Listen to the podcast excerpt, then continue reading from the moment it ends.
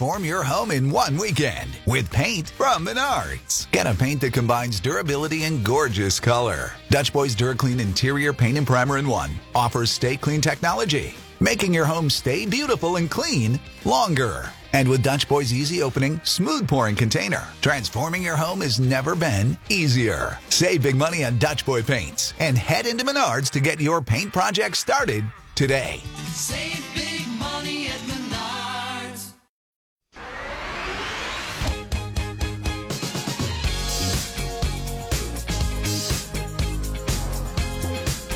Dave and Jimmy, where we strive to be fun and interesting, or fun or interesting. If we're interesting, that's okay. Fun's okay. If we're neither, we're going to get new jobs.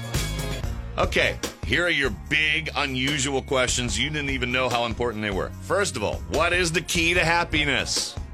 a professor in. Oh, you want to take a shot? Go right ahead. Um, Well, didn't Einstein tell us? the key to happiness, he had a take on it. Right. What was his take? I forgot. That's No, why I'm see? not happy. A professor in neuroscience at Northwestern University says the key to happiness is picking the right friends because your brain mimics the people you spend time with, and the more you become like them. That's why I'm so Ew. grumpy then.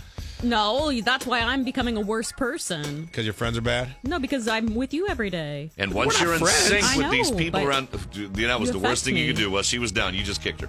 You just kicked her in the head. I will continue to kick her. But once you're in sync, you don't focus on minor decisions. You just focus on the stuff that matters and feel happier. Therefore, the key to happiness, the better friends, the good friends. Go find them. That makes sense. Uh, why is it so hard to swat a fly?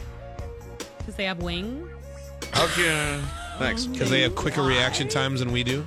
All right, here's the science behind it. It has to do with something called the flicker fusion rate, which is kind of like the frame rate of a camera. Basically, you. human beings see the world at 60 frames a second. Oh. Flies, house flies, see the world at 250 frames a second, so they can see you coming faster than you know you're even coming at them. I, can- you got you got to anticipate where they're going. I would never kill a fly ever. Oh. When I was little, I used to catch them in my hand all the Ah! time. Walk outside and throw them. I would catch them all the time. I was so good.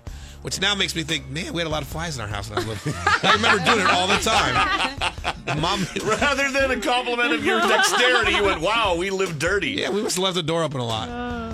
When someone has a heart attack, should you do CPR and wait for an, uh, eh, or wait for an ambulance? I'm sorry.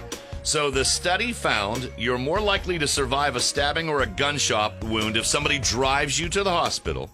E EMTs can't do much uh, to treat penetrating wounds like that, so you need to go to the hospital as fast as you can. no. I usually run away and yell, "Somebody call 911!" Right. Somebody, and I just run. But they're saying in a case like this, if you are upon like a, Don't a call an bleeding ambulance. wound, well, you could do, conceivably you could do both, but get that person to the hospital. So as let me fast ask you: as this. possible. If you drove, if you if you're in your car and somebody ran up to you and they're bleeding, they just got shot or stabbed, they want you to run to the hospital. I'm not letting them in my car. You know what? They're going to bleed all over the place. Jimmy. They will put, have blood all over my might car. die. By the No, way, I would this- roll the window up and say, "I'm calling 911." As you drive away, Yes, I'm not. You, you want to get your whole car bloody? No, I don't want to, Who but I pays also for don't that? want them to die. Who pays for that? Kelsey, as I said, choosing the right friends is very know. important, and you've cho- I'm just you've, saying- you've chosen poorly. If you're bleeding profusely, don't come up to my car. Do you think maybe insurance covers that? I don't know. I'm not letting them in my car to find out.